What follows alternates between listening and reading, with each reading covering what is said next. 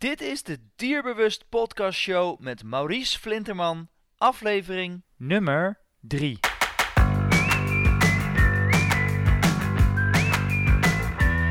Welkom bij de Dierbewust Podcast Show, waarin je luistert naar experts die je voorzien van de beste informatie, tips en tricks op het gebied van honden.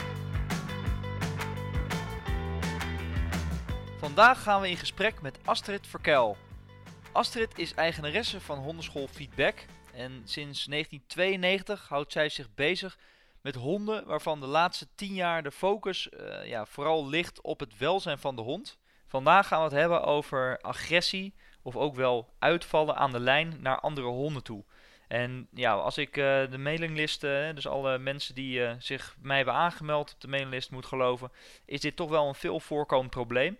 En iedereen heeft wel zijn eigen oplossing of eigen manier daarvoor. Alleen niet elke manier ja, past bij jou of ja, zou ik bijvoorbeeld bij mijn eigen hond zelf uitproberen. Daarom gaan we vandaag in gesprek met Astrid Verkel, hondenschool Feedback. En zij doen daar heel erg veel mee. social walks noemen ze dat om op een positieve manier het uitvallen aan de lijn in ieder geval grotendeels te verminderen. Uh, ja, ik denk een heel interessant interview en ik uh, nodig je absoluut uit om, uh, om het te luisteren. Welkom Astrid, leuk dat je weer erbij bent. Nogmaals om een leuk interview te maken voor onze luisteraars. Um, ja. Vandaag gaan we het hebben, zoals, zoals eerder besproken, over agressie aan de lijn bij honden. Dat is uh, denk ik wel. Nou ja, jij, hebt, jij hebt natuurlijk een hondenschool, maar ik denk dat het een. Uh, ook als je het internet mag geloven, de vragen die wij binnenkrijgen, is het denk ik een van de meest voorkomende problemen. Ehm, ik denk dat jij dat kan beamen. Ja, nee, absoluut. Uh, je ziet het, je hoeft alleen maar de straat op te lopen en je ziet natuurlijk al uh, agressie tussen honden. Want ik denk dat we vandaag wel echt op hond-hond agressie gaan hebben. Of wil je het ook over agressie naar mensen, want dat is natuurlijk een heel ander issue. Ik denk dat het makkelijkst is om bij, uh, bij eentje te houden, echt hond-hond agressie. Ja, agressie ja, en je ziet het gewoon veel op straat inderdaad, dat klopt. En uh, eigenlijk is het natuurlijk wel bijzonder als je ervan uitgaat dat honden vanuit hun natuur eigenlijk hele sociale dieren zijn, wat eigenlijk diep verankerd zit in hun genen. En het is eigenlijk onnatuurlijk om niet sociaal te zijn. Dus het, dus het is wel een, uh, een, uh, een belangrijk issue om, uh, om over te hebben.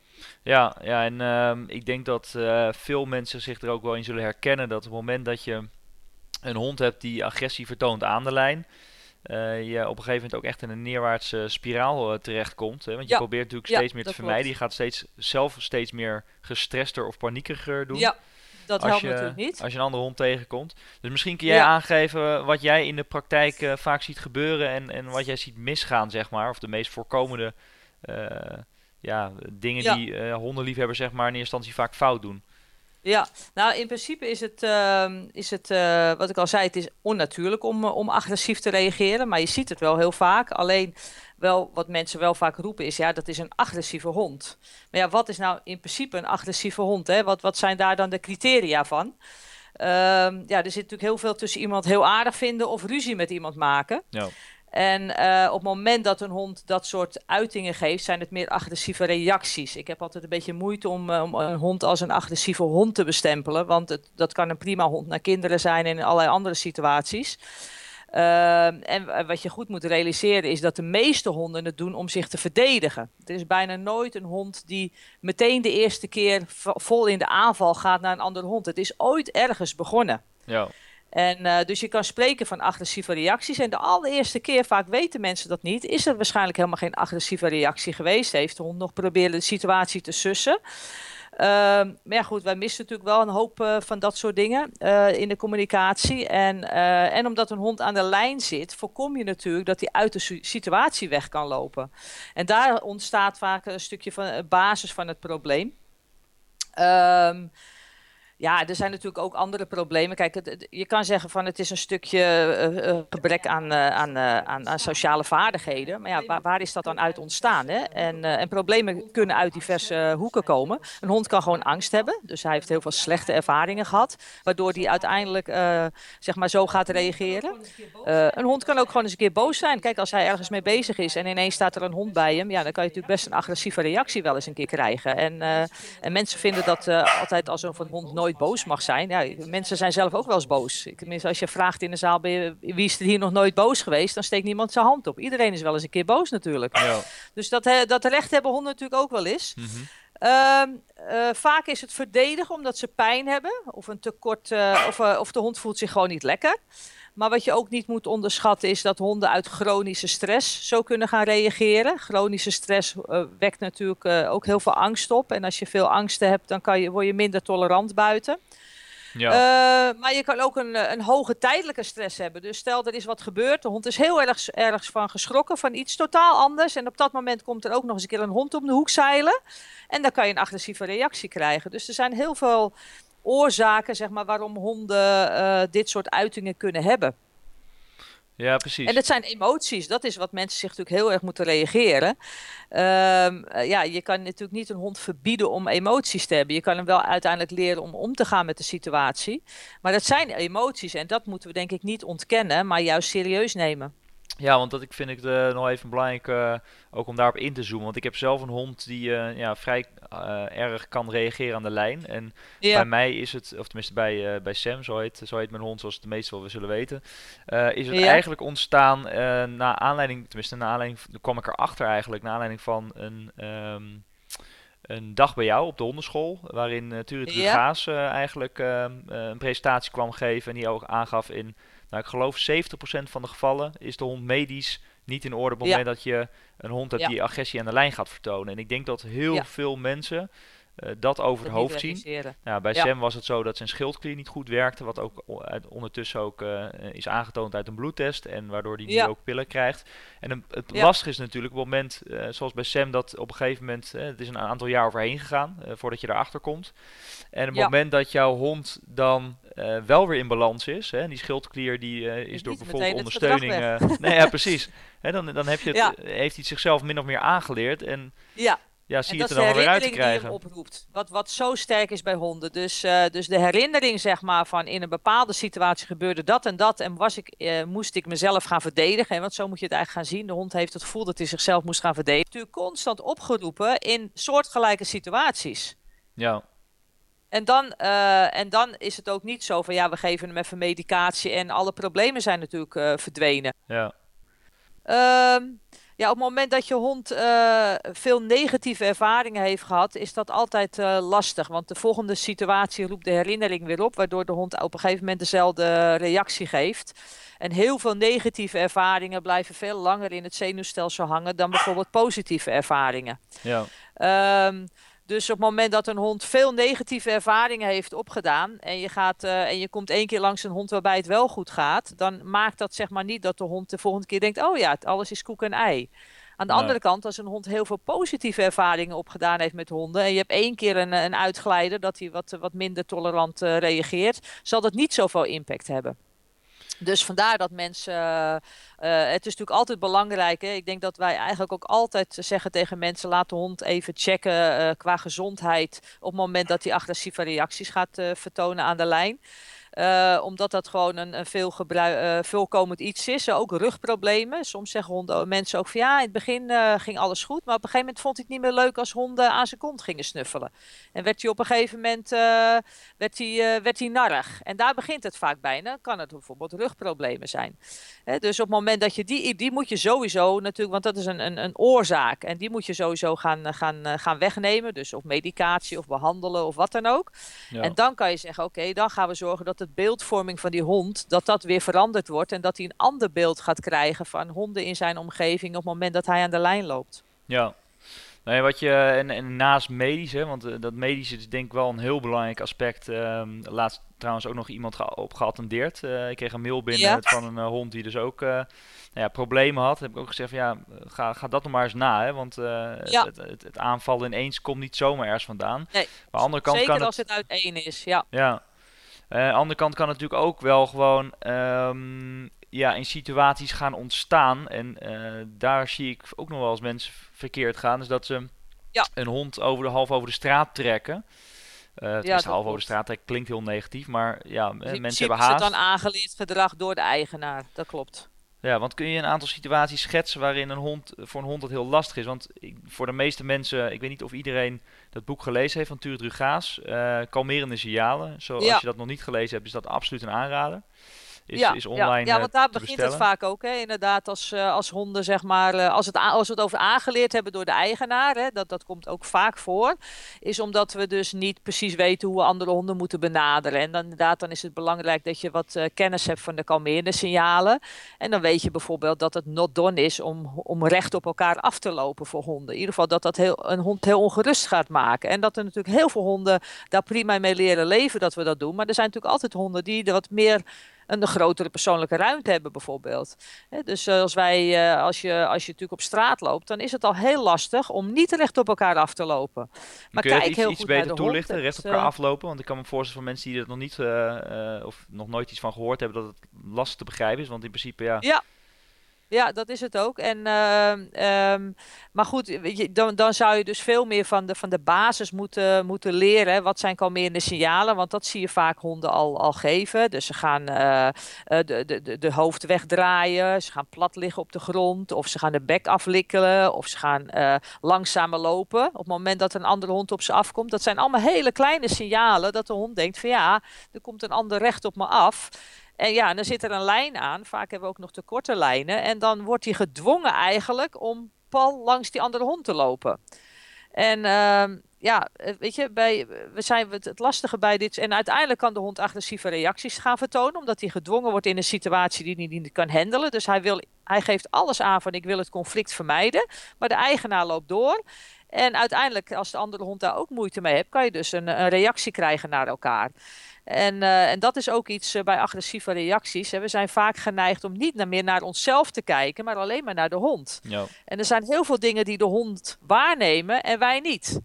En, en als je niet bewust bent van iets, wil dat natuurlijk niet zeggen dat het er niet is. Als het voor de hond een reëel iets is, ja, dan is het er. Ook al zie jij het niet.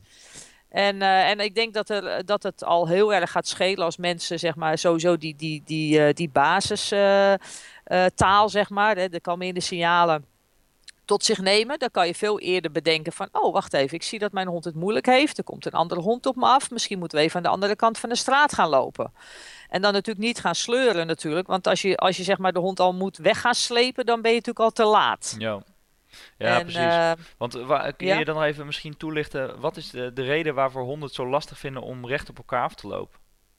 Omdat dat bedreigend is. Ja, dus honden begroeten elkaar normaal gesproken niet uh, door recht op elkaar af te lopen. Zeker als je, elkaar, als je elkaar kent wel. Dus ik heb twee honden, zeg maar, die, die, die lopen best recht op elkaar af. Omdat er genoeg vertrouwen is en ze kennen elkaar heel goed. Maar voor vreemde honden is dat eigenlijk onbeleefd om te doen.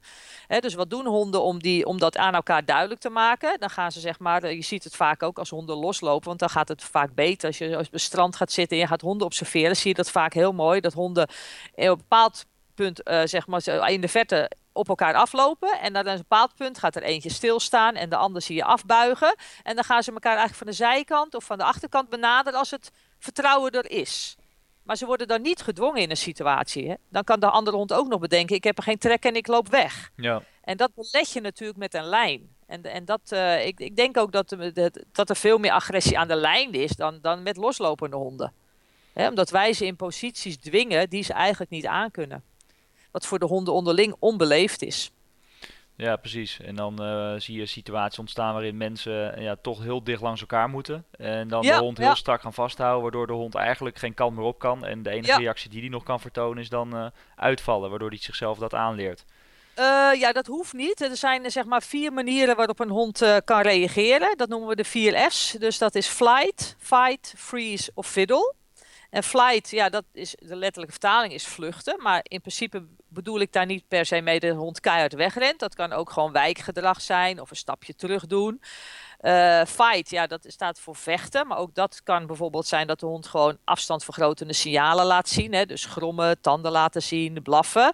Uh, dat valt ook onder fight. Ja. Dus dat is niet per se er uh, keihard inknallen. Freeze, dat is bevriezen. Van, nou ja, ik ben er even niet. Hè? En dan blijft een hond eigenlijk een soort bevroren in dezelfde positie staan.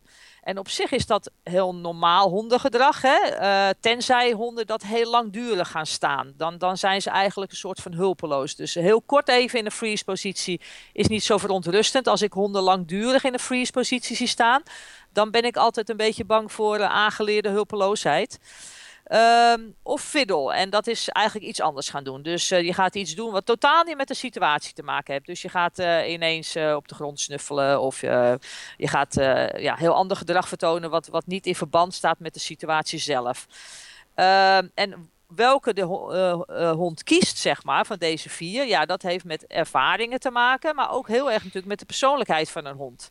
Ja, dus als iemand jou bedreigt, dan kan jij een hele aardige jongen zijn en denken van nou ja, ik hou mijn schouders op en uh, nou ja, ik, uh, ik, ik loop maar weg, ik heb geen zin hierin. Terwijl een andere persoon denkt van ik ga meteen de confrontatie met iemand aan. Ja. dus er zit ook een stukje persoonlijke aanleg in hoe een individu reageert op een uh, bedreigende situatie.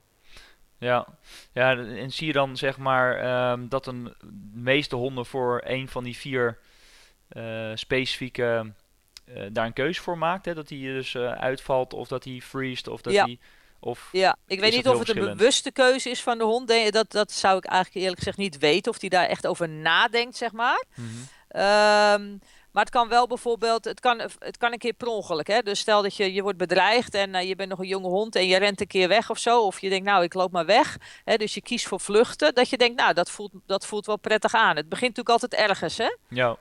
Uh, het is ook wel zo dat honden die. Uh, uh, dat, dat kan veranderen, zeg maar, in de verloop van tijd. Hè? Dus een hond kiest ervoor om, om te wijken of een stapje terug te doen. Maar als hij dan in een situatie komt waarin hij dat niet kan, dus omdat de eigenaar de lijn heel hard vasthoudt, dat de hond niet kan wijken, hij kan niet een stupje, stapje terug doen, ja, dan kan het overgaan in fight natuurlijk. Ja, ja dan gaat het er ook goed voor natuurlijk. Ja, ja. Dus, dus dat is. Uh, dus het ja, is altijd lastig. Uh, wat, uh, en, en er zijn honden die nooit in een fight komen, die altijd in een freeze of fiddle positie blijven. Dat kan. Dus, en dat zijn dan voor heel veel mensen een soort van de makkelijke honden. Maar die kunnen er natuurlijk net zo onder lijden als een hond die gaat vechten. Alleen vechten, ja, in principe wil geen enkele hond dat. Hè? Ook niet onderling, maar al zeker niet bij een onbekende hond. Want je weet, je kent die andere hond niet. Dus je weet helemaal niet hoe het af gaat lopen. Dus de meeste honden kiezen niet voor vechten omdat ze dat zo prettig vinden. Dat denken mensen wel eens, dat honden daarvan genieten of zo. Dat ze dan een soort dominant zijn of overwicht kunnen tonen. Alle honden vinden het vreselijk als ze in een vechtpositie komen. Ja. Het is onnatuurlijk om elke dag te moeten vechten. En het bouwt ook ontzettend veel stress op. En dat maakt het ook zo moeilijk om er soms vanaf te komen. Zeker als je hond jarenlang zeg maar dit doet. Hè, dan is echt niet eventjes uh, even drie lesjes er tegenaan en dan, uh, dan gaat het weer. Het zit diep in hun instinct om, om sociaal te zijn. Maar als het verkeerd gaat en het gaat jarenlang verkeerd. Ja, dan heb je er ook een zware dobber aan om het, uh, om het goed te krijgen. En misschien blijven er altijd een paar honden over waar die gewoon nooit mee door de bocht kan gaan. En dan moet je gewoon zeggen, oké, we spreken met elkaar af dat we elkaar eventjes uh, met een grote boog eromheen lopen. Ja. En, uh, en dan, weet je, je kan een hond natuurlijk wel leren om beleefd te blijven. Hij hoeft die andere hond niet leuk te vinden, maar je kan hem uiteindelijk wel leren om beleefd te blijven.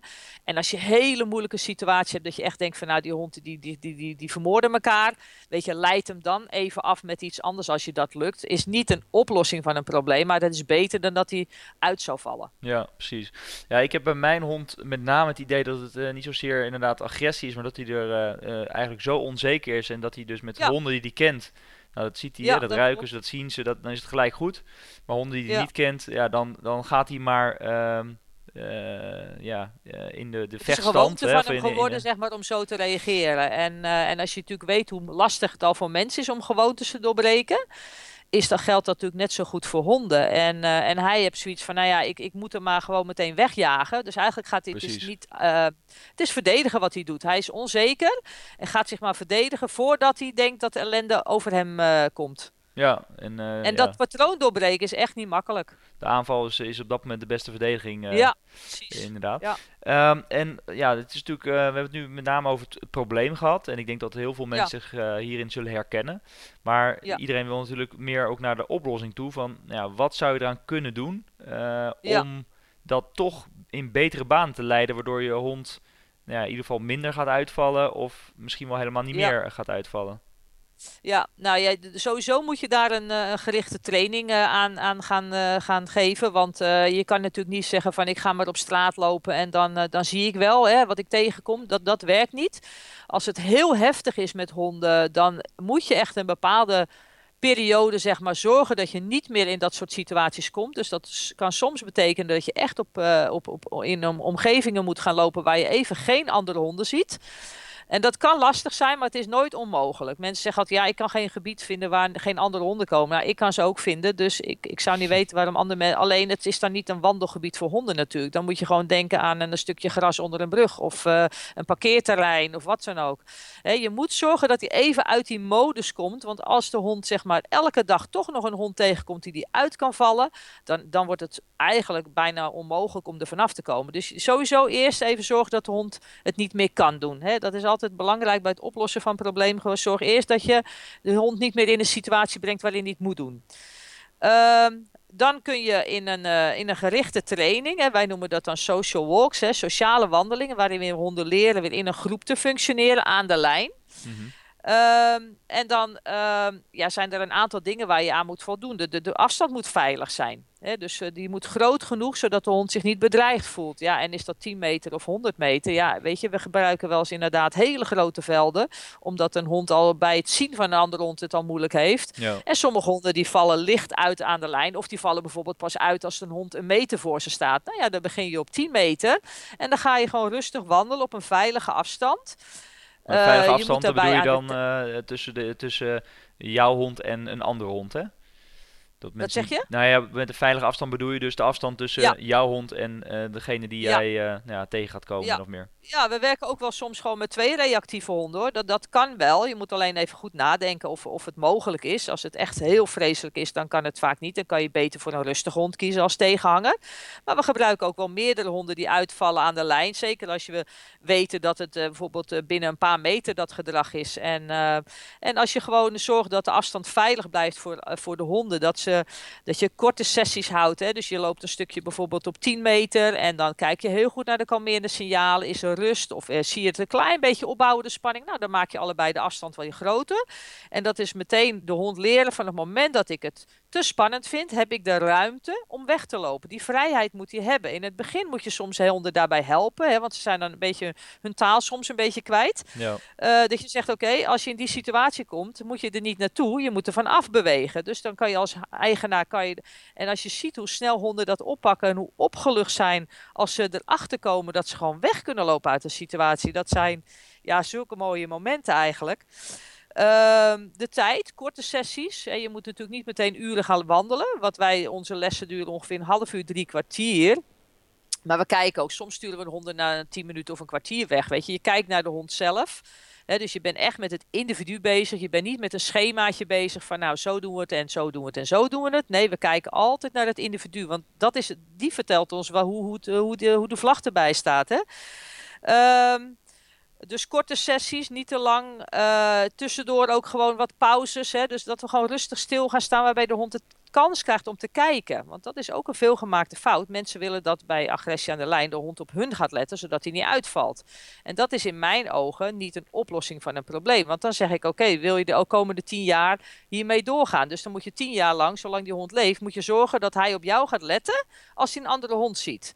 Terwijl ik dan denk van ja, weet je, leer hem gewoon omgaan met een hond. Leer hem niet te dealen met jou, dat hij afhankelijk van jou is om om te gaan met de situatie, maar dat hij het uit zichzelf kan ervaren, hè, hoe hij hoe die het weer op kan lossen op een vreedzame manier. Ja, en dat punt is natuurlijk heel moeilijk dus te vinden. Dus het kijken naar honden vinden wij heel belangrijk. En dat punt is natuurlijk heel moeilijk te vinden, hè, van uh, het moment dat jouw hond gefixeerd gaat raken, ja, dan ben je eigenlijk dat, al te laat. Dat is niet meer kijken, nee. Ja. Maar dan moment, laat. Fixeren is natuurlijk al een hele grote vorm van dreiging. Dus, dus we, met, met kijken bedoel ik dat op grote afstand dat hij denkt... hé, hey, daar is een hond. Hij kijkt er even naar. Gaat vervolgens op de grond snuffelen of rustig verder lopen. Ja. Maar gaat hij fixeren, dan beter dichtbij. Ja, dus je moet, uh, je moet eigenlijk die, uh, die kalmerende signalen van natuurlijk uh, het rugaat... moet je eigenlijk heel goed onder de knie hebben... wil je het enigszins kunnen begrijpen. Ja, ja. Ehm, maar goed, eh, de afstand vergroten. Wat, wat zijn nog meer Ja. ehm, Eh, nou, de handling van de eigenaar natuurlijk. Hè. Dat is natuurlijk ook. eh, de- kijk, er zit altijd iemand anders aan de andere kant van de lijn. En dat is de eigenaar. En hoe die natuurlijk met de hond omgaat, is natuurlijk ook wel heel belangrijk. Hè? Dus, dus inderdaad, sowieso het goede materiaal moet de eigenaar gebruiken. Wij gebruiken liefst drie meterlijnen, zodat de honden wel een beetje ruimte hebben om, om te bewegen. Uiteraard een tuigje. Eh, hè, want eh, de meeste mensen die, die gebruiken toch vaak eh, correcties of gaan straffen. Hè. Dat is ook de frustratie. Je schaamt je dat je hond het doet. En uit boosheid en onmacht geef je een ruk aan de lijn. En het is natuurlijk heel interessant, waarom doen mensen dat? Hè? Want in wezen weet iedereen dat de hond het echt niet doet, omdat hij het zo prettig vindt. Ik denk dat de meeste mensen zich dat wel realiseren. Ja. Ehm, eh, ja, het is, waarom zijn mensen ooit gaan straffen? En dat is eigenlijk al. Dat, zit gewoon in onze cultuur, hè? Dat, je, dat je dus eh, gedrag wil stoppen met straf. En de, eh, de schuldigen daaraan zijn onder andere eh, meneer Descartes, dat is een Franse filosoof. Die heeft ooit geroepen destijds dat dieren geen ziel zouden hebben. En Pavlov deed daar nog een, stap, een een schepje bovenop. Die zei van nou, dieren die zouden geen pijn voelen. En daarom zijn wij destijds dieren eigenlijk als een soort mechanisch iets gaan behandelen. En dat zit nog steeds heel erg in onze cultuur. Hè? Je moet een commando geven. Hij moet links lopen. Hij moet luisteren. Als hij niet luistert, corrigeren we hem. Jij eet eerst. En dat zit nog bij zoveel mensen zo diep. Hè, dat, dat het heel snel eh, eh, overgaan op correcties een hele normale handeling is voor mensen om om te gaan met honden. Ja. En dat vinden wij natuurlijk niet. Maar goed, dat zit echt nog in heel veel mensen. Hij moet het niet doen. Hij is agressief. Dus ik ga hem vertellen dat hij daarmee moet ophouden. Ja, en dat is een emotie. En we weten ook, er zijn volgens mij ook onderzoeken naar gedaan, dat, dat de agressie alleen maar toeneemt als je er zo mee omgaat. Ja, of je hond wordt helemaal murf gemaakt. En dan krijg je inderdaad dus dat die aangeleerde hu- hulpeloosheid. Dat hij dus zo harde correcties krijgt dat hij maar stopt. Maar ja, dan functioneert hij natuurlijk niet meer in het leven. En ik denk dat sommige mensen zich dat niet zo heel goed eh, beseffen hoor, waar ze dan mee bezig zijn. Nee. Want je ziet dan inderdaad het frustratie dat ze inderdaad een, een ruk aan de, de slipketting geven Ja. bijvoorbeeld. Maar eh, wat ik laatst ook zag, bij die mensen in hun ogen ook vaak. ja, en wat je dan ziet is dat mensen een hond mee gaan nemen naar een situatie waarin het eigenlijk niet handig is. Hè? Dan bedoel ik met name de, de stresslevel te hoog is. Dan nemen ze mee Ja. naar een voetbalclub. Nou, die hond ziet een bal, die ziet kinderen rennen, die ziet Ja. van alles. Mensen komen op hem aflopen en sommige honden die eh, kunnen daar prima mee dealen.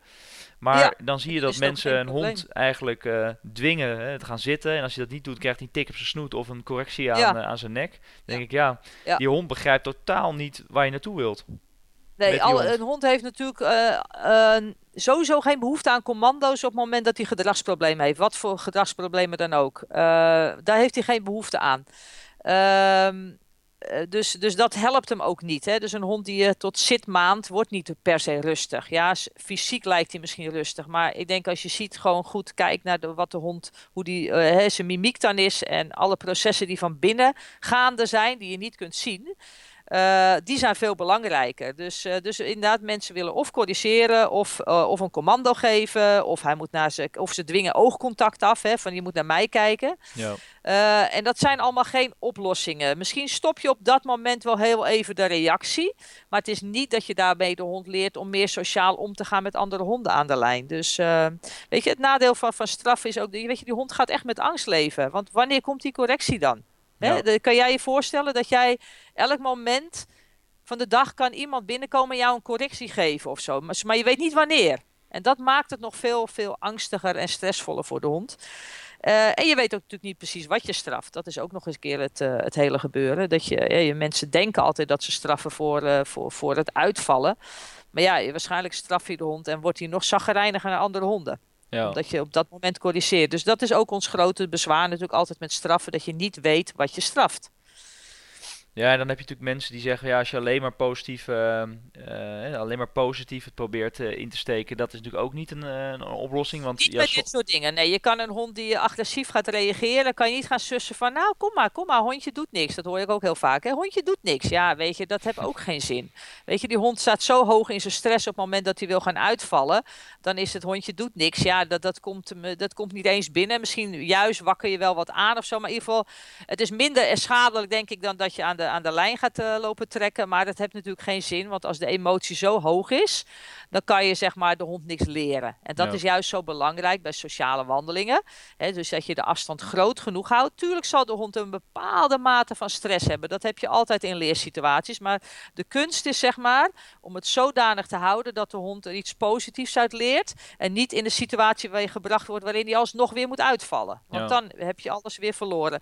En, en, dat is een, en dat is ook lastig voor mensen om het op tijd in te schatten. Kijk, wij, wij streven ernaar dat honden niet uitvallen in zo'n social uh, walk. Tuurlijk gebeurt het een keer bij mensen. Hè. Je, mensen leren. En, uh, maar goed, wij staan er altijd heel snel tussen, waardoor we het kunnen sussen, de situatie. En dat is ook meteen voor de honden een, uh, een, goede, een goed leermoment. Hè, dat er iemand splitst. Hè, dat is ook een van de kalmerende signalen, dat je ertussen gaat staan. Tussen de twee honden die dan eventueel wat last hebben van elkaar. En eigenlijk de situatie probeert te sussen. Zoals een uh, voetballer, zeg maar, of een scheidsrechter twee voetballers probeert te sussen. Ertussen gaan staan en aangeven, joh, is niet zo nodig wat jullie nu aan het doen zijn. Waardoor het ook nooit heel erg escaleert. En op het moment dat uh, zeggen we ook meteen van, joh, maak de afstand groter tussen de honden. Niet door ze weg te trekken, maar door uh, eigenlijk stapbewegingen te maken aan de andere kant op. Waardoor de hond denkt van, oké, ik ga niet richting de hond, we gaan uit de situatie. Ja. En dat, die tijd moet je ook mensen geven. En, en ook zeggen van, ja, weet je, leer hiervan. Hè. Je hebt heel veel signalen nu gemist, want je hond was al eigenlijk al een paar seconden aan het aangeven dat hij het moeilijk had. En je hebt het gemist. En, en dat is natuurlijk ook lastig, want een hond in een normale situatie dus geen agressieve reacties geeft, die geeft natuurlijk heel veel uh, kalmerende signalen, langdurig, waardoor je kan handelen. Maar honden die al in het stadium zijn van agressieve reacties, die slaan soms ook heel veel signalen over. Omdat ze al die herinnering, zeg maar, een hond dichtbij betekent ellende. Dus dan zie je niet meer uh, wegkijken. Weet je, je ziet een heel klein signaal van spanningopbouw. En dan had je al weg moeten zijn uit de situatie dus, dus ze gaan op een gegeven moment wel dingen overslaan, honden natuurlijk. Als ze geleerd hebben van als een hond op uh, twee meter is, dan uh, vlieg ik erin. Ja, precies. En dat is natuurlijk hè, het probleem van veel mensen, denk ik, of tenminste die waar veel mensen zich ook in zullen herkennen, is dat de theorie klinkt het allemaal heel mooi. Maar het is natuurlijk heel erg lastig als jij ten eerste een hond in een tuig hebt zitten met een drie meter lange lijn. Uh, dat zeg maar, um, ja, als de hond uitvliegt, dan komt er nog meer kracht uh, op te staan. Ja. En ik kan me ook voorstellen, uh, tenminste in mijn thuissituatie is het zo, dat als mijn vriendin of mijn moeder een keer met de hond wil lopen, dan is het natuurlijk best wel lastig om een hond van 40 kilo drie ja. meter lange lijn te geven en hem nog te kunnen houden, zeg maar. Dus ja. Dus eh, als je echt in een moeilijke situatie komt die je echt niet meer kan vermijden, want dat is ook het lastige in ons, uh, in ons land en zeker in het deel waar wij wonen, zeg maar, dat we allemaal best wel dicht op elkaar zitten en dat het ook uh, een uitdaging kan zijn om, om situaties op te zoeken waar je je overzicht houdt, waarin je genoeg uit kan wijken en uh, dat je ook maar hoopt dat er niet een andere loslopende hondkaart op je afrent. Uh, dus dat is misschien niet altijd mogelijk en dan kan je natuurlijk zeker de lijn wel iets korter vastpakken. Ja, dan moet je zelf als een, stok, een soort, soort blok beton zelf stil gaan staan. en het enige wat je dan kan doen is de hond vasthouden. Vasthouden en niks zeggen. Want alles wat je extra zegt, maakt het vaak de situatie erger. En dan hooguit vragen of die andere eigenaar zijn hond bij zich wil houden. Maak er niet een verder een, nog meer beladen voor de hond. Op het moment dat de dreiging weg is, loop je gewoon heel rustig weer verder. Zeg verder niks tegen. Want weet je, dat is ook weer hè, de situatie. Het moment van het probleem is niet het moment om het op te lossen. Uh, en heb je dat een keertje is dat niet zo heel erg, maar heb je dat wel elke keer in wandelingen, ja, dan, dan kom je ook bijna niet van die agressie aan de lijn af. Ja, precies. Dat is wel zo. Weet je, het is echt niet een, een, eh, een heel simpel probleem om op te lossen als honden het langdurig doen. Nee, precies. Ja, en langdurig is dan een aantal jaar, waardoor het zo in zijn gedrag is gesleed dat uh, ja. ja. eigenlijk elke hond die die tegenkomt als uh, gevaar eigenlijk ziet. ja, ja, zo is goed omschreven. Ze zien het letterlijk als een gevaar. En kijk, voor ons is dat niet reëel. Maar ja, weet je, die hebben ook mensen met, met straatangst en zo. Dat is ook voor mij niet reëel. Maar die mensen hebben het wel. Ja. Ja, en dan, uh, als je dat hebt, ja, uh, het is inderdaad heel lastig om er dan vanaf te komen. Ja, en je moet, er, je moet er ook wat voor over hebben. Je moet er heel veel, uh, veel, veel tijd en energie in steken. En uh, de, Turit heeft ooit een heel mooi verhaal verteld van een, van een, Deen, een, een Duitse dog. En die, zij werd gebeld door iemand uit Italië, meen ik naar Noorwegen. En die mevrouw zegt, ja, ik heb een, uh, ik heb een Duitse dog uit de herplaatsing. En die was letterlijk voor hondengevechten ingezet. Ja. En, uh, en dus op het moment dat hij een hond zag, ging die echt onmiddellijk voor de kil. ja, wat kan ik daarmee? Nou ja, Turit vond dat wel een heel interessant iets. En die zegt, nou, kom maar naar me toe. Dus die mevrouw is uit Italië met haar hond uh, naar Noorwegen afgereisd. En ehm, daar zijn ze natuurlijk dat zelf toen nog een hond die ze daarvoor gebruikte als, als tegenhanger. En uh, ze hebben nou, inderdaad, zoals ik het nu uitleg, van die sociale wandelingen met die hond gemaakt op grote afstand. En uh, Turit is twee jaar later, meen ik, naar die mevrouw toegegaan in Italië. En uh, daar liep die hond tussen de andere honden. Ja, ongelooflijk. En het enige wat ze wel zei, als die hond aangevallen wordt, ja, dan, heb je, dan, dan is het wel heel lastig. En zal die waarschijnlijk wel ook echt ervoor gaan om de andere hond dood te maken. Dat was het enige. Maar hij kon zich verder prima sociaal gedragen weer met andere honden. En uh, dus er is heel veel mogelijk. Maar je hebt, ja, je hebt wel een lange weg te gaan. En je moet ook ja, ergens wonen waarin je bijvoorbeeld. Uh, uh, vrij snel in je auto kan stappen, uh, op tijdstippen dan gaan lopen waarin het rustig is, uh, andere gebieden opzoeken. ik denk dat mensen met uitvallende honden best heel creatief kunnen zijn in het vinden van, van plekken. en maak daar gebruik van. En dat je hond dan tijdelijk misschien wat minder beweging krijgt, daar zou ik me dan niet zo druk om maken. Maar ik weet je, als je na zes weken gewoon eens zorgt dat je hond niet in die situatie wordt gebracht. En zes weken is op een hondenleven helemaal niet zo heel lang. En dan, dan houdt het inderdaad dat je misschien dan uh, s morgens om vijf uur een keer moet gaan lopen. Of in de auto moet gaan stappen en onder een bruggetje gaat lopen met je hond waar echt geen andere honden zijn. Weet je, als je het echt wil, dan is er altijd verbetering haalbaar. Ja, of de afstand uh, uh, zo groot houden hè, in het bos bijvoorbeeld, dat ja, je achter iemand precies, loopt. Dat... Ja, en dat, maar goed, dat ook voor dat is sommige honden al uh, een brug te ver. Hè? Dus die, ja. sommige honden zien een andere hond. Wij zijn een keer met een Jack Russelltje bezig geweest. En die uh, begonnen we op een heel groot grasveld. Echt, uh, ik denk iets van nou, dubbel voetbalveld. En, en de hond komt uit de auto en ziet echt in de, aan de andere kant een hond staan. En ging meteen uit zijn tetter. En dat hondje, dat, dat, dat loopt nu gewoon tussen andere honden door. Natuurlijk, ze snauwt wel eens eventjes over wegwezen als een hond onbeleefd is. Maar goed, dat recht hebben honden ook wel. Maar niet meer dat ze zo in paniek raakt van andere honden. Dus er is heel veel mogelijk. Maar goed, ja, dat, dat meisje is daar ook heel lang mee bezig geweest. En dat is ook met ups en downs gegaan. Weet je, ik kreeg af en toe mails van het gaat geweldig. En dan was het ja. wel ook wel eens een keer een mail, het gaat weer helemaal niet. Ja. En vaak was dat wel te herleiden tot iets. Hè? Omdat er waren veranderingen in de, in de thuissituatie. Of uh, ja, er was wat meer stress thuis. Of, hè, want stress is natuurlijk een, uh, een grote factor ook uh, op het moment dat de honden agressie gaan uiten. Stress maakt je gevoeliger daarvoor. je bent eerder geïrriteerd. Ja, maar dat werkt bij mensen natuurlijk eigenlijk precies hetzelfde. Zonder dat mensen het misschien zo, zelf altijd even, even doorhebben. Maar... Ja, ja, tuurlijk, absoluut. En, uh, en dus, dus, ja, dus alleen de sociale wandeling is dan vaak ook weer niet genoeg. Hè? Dus, dus het oefenen, uh, maar vaak ook kijken we inderdaad de, de algehele stress van de hond. Wordt hij mentaal gestimuleerd? Heeft hij ook een fysieke uitdaging? Hè? Ik, ik wil niet zeggen dat je behendigheid op volle snelheid moet doen. Maar je kan ook wel heel rustig honden over hindernissen laten lopen. Leren door bewegen, dat is ook een theorie, zeg maar. En waarin honden zeg maar, zich meer bewust worden van hun eigen lichaam. vrijheid van keus. Hè? En uh, mensen denken altijd dat een hond heel veel vrijheden heeft, maar dat valt soms nog best wel tegen. Dus laat hem kiezen een bepaalde looprichting. In, in, uh, laat hem een, uh, tussen een aantal kluifjes kiezen welk voer die lekker vindt. Minder commando's, minder, of eigenlijk helemaal niet meer gaan straffen. Je mag wel gedrag stoppen, maar er zijn vriendelijke manieren om, om gedrag te stoppen. Um, dus ja, dat is, de, dat, is, dat is heel belangrijk. En um, basis natuurlijk kalmerende signalen dat je weet dat je in een boog moet lopen, uh, dat je de afstand moet hou, voldoende moet zijn voor de hond. Splitsen, dat gebruiken wij ook. Hè. Zonder het heel lastig vinden uh, om, om zij aan zij met een andere hond te lopen. Dan kunnen we er soms drie, vier mensen tussen plaatsen. En dan wandelen we zeg maar op één lijn vooruit. Mm -hmm. Met drie, vier mensen ertussen. En dat is vaak voor honden een soort natuurlijke barrière. En dan naarmate dat het beter gaat, kan je zeg maar een mens ertussen uithalen. Uh, totdat de honden zeg maar uh, met z'n tweeën lopen. En, uh, en voor heel veel honden geldt bij ons wel echt wel als, als je het goed aanpakt. Hè, dus als je het hele pakket meeneemt, dus de stress reduceert. stopt met straffen, goed materiaal. kijk naar de dagelijkse behoeften van de hond. dat je met vijf lessen best ver kan komen al. Hm. Nou, dat, uh, dat valt dan op zich nog wel mee. En ik denk dat, ik wil daar zelf eigenlijk nog op aanvullen dat het denk ik heel belangrijk is dat mensen niet op zoek gaan naar de quick fix. Hè. Uh, quick nee, fix bedoel ik nee, mee dat, dat kan niet met dit. Je ziet tegenwoordig, uh, zie je Milaan die eigenlijk in 10 minuten ja. tijd een hond bij wijze van al in het gereel krijgt op, nee, wat mij betreft, een verkeerde manier. Je hoort natuurlijk heel veel mensen die het beter weten en allemaal een, een, eigen manieren en tactieken hebben om de, de hond niet meer te laten uitvallen.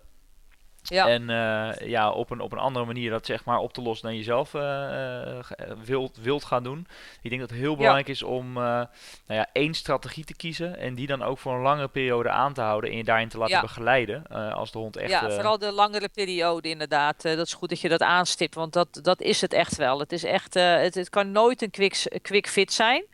En, uh, en als je dat wel doet op die manier, dan, ja, dan heb je dat waarschijnlijk onder een hoop druk of, uh, of, of door middel van correcties gedaan. En dan, ja, als je dat soort dingen gebruikt, dan accepteer je eigenlijk dat het gedrag verandert, omdat het anders pijn doet bij de hond. Ja.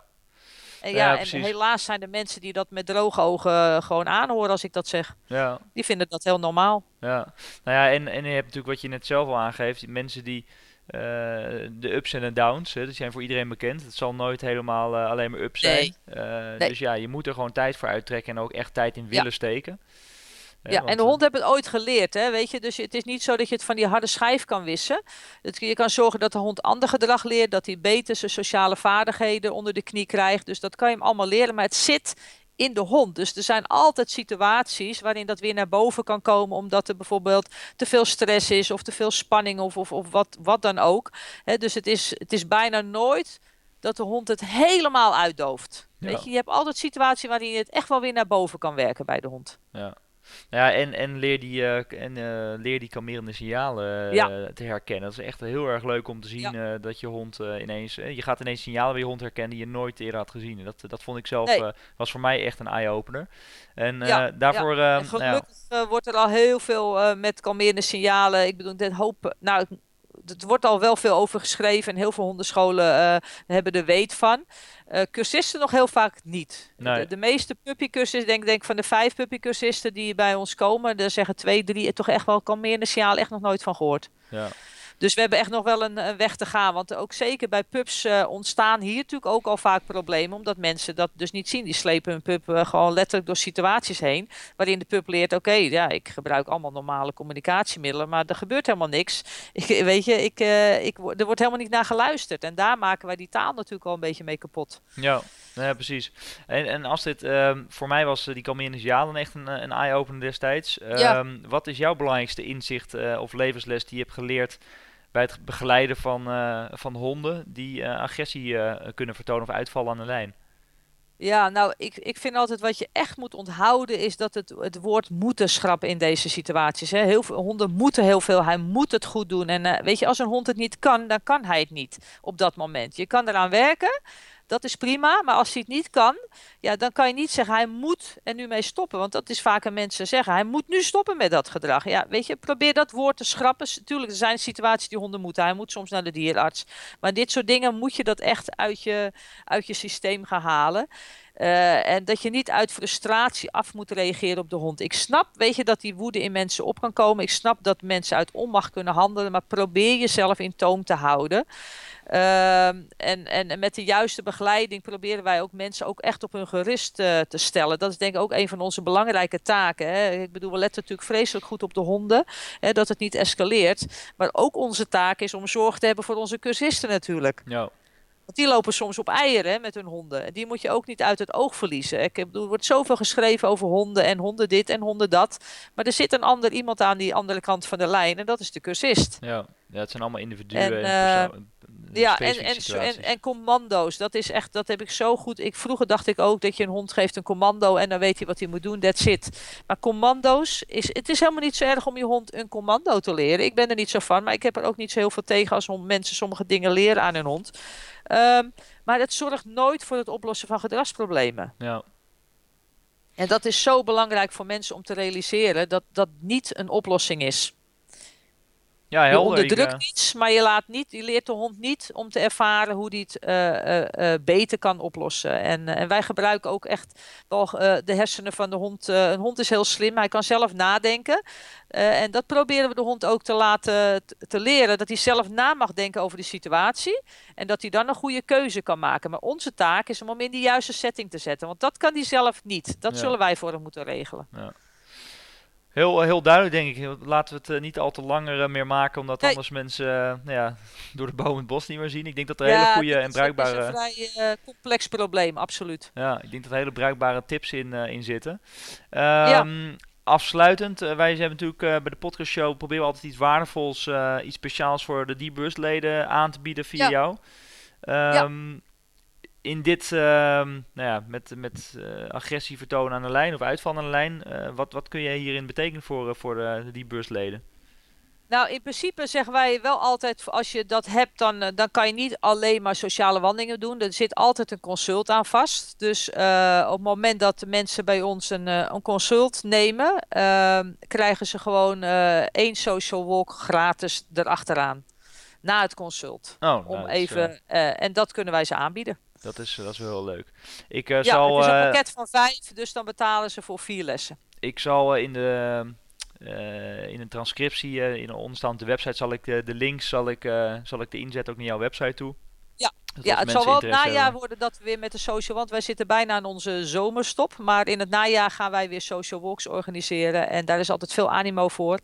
Maar wat zoals gezegd, het is belangrijk dat je een consult hebt in de weken voorafgaand aan, het, aan de social walks om, om, om sowieso al het, het leven van de hond enigszins aan te passen. Ja, nou ja, hartstikke leuk. Uh, ja. Super bedankt in ieder geval voor, voor alle informatie. Ja, ik hoop dat, dat, de mensen wat, uh, wat aan hebben. En nou ja, we zullen je absoluut nog een keer uitnodigen voor een, voor een goed onderwerp weer. Om Altijd leuk. je expertise over te delen. Hartstikke goed. Dankjewel. Oké. Okay. Dag. Bedankt voor het luisteren naar onze Dierbewust podcast show. Om lid te kunnen worden van Dierbewust, ga naar dierbewust.nl slash lid. Ik herhaal dierbewust.nl slash lid. Daar kun je lid worden van onze community en steun je ons om nog meer mooie opnames te kunnen maken en gebruik te, te maken van cursussen, maar ook van het dierbewust voordeel. Dit voordeel houdt in, een expert die wij interviewen kan een aanbieding doen die alleen geldig is voor onze dierbewust community members. Daarnaast heb je als dierbewust community member de kans en de mogelijkheid om jouw prangende vragen over een specifiek onderwerp voor te leggen aan ons. En op het moment dat je die aan ons voorlegt, zullen wij deze vraag wellicht in de volgende show meenemen. En kun jij, eh, als jij bijvoorbeeld bepaalde gasten in de show wilt uh, horen over een specifiek onderwerp, kun je dit aangeven. Ik hoop jou heel graag weer te, te zien bij de volgende podcastshow, waarin jij als luisteraar weer gaat genieten van de beste informatie, tips en tricks van onze experts die wij graag in de show uitnodigen. Hartelijk bedankt uh, voor het luisteren. Tot de volgende keer.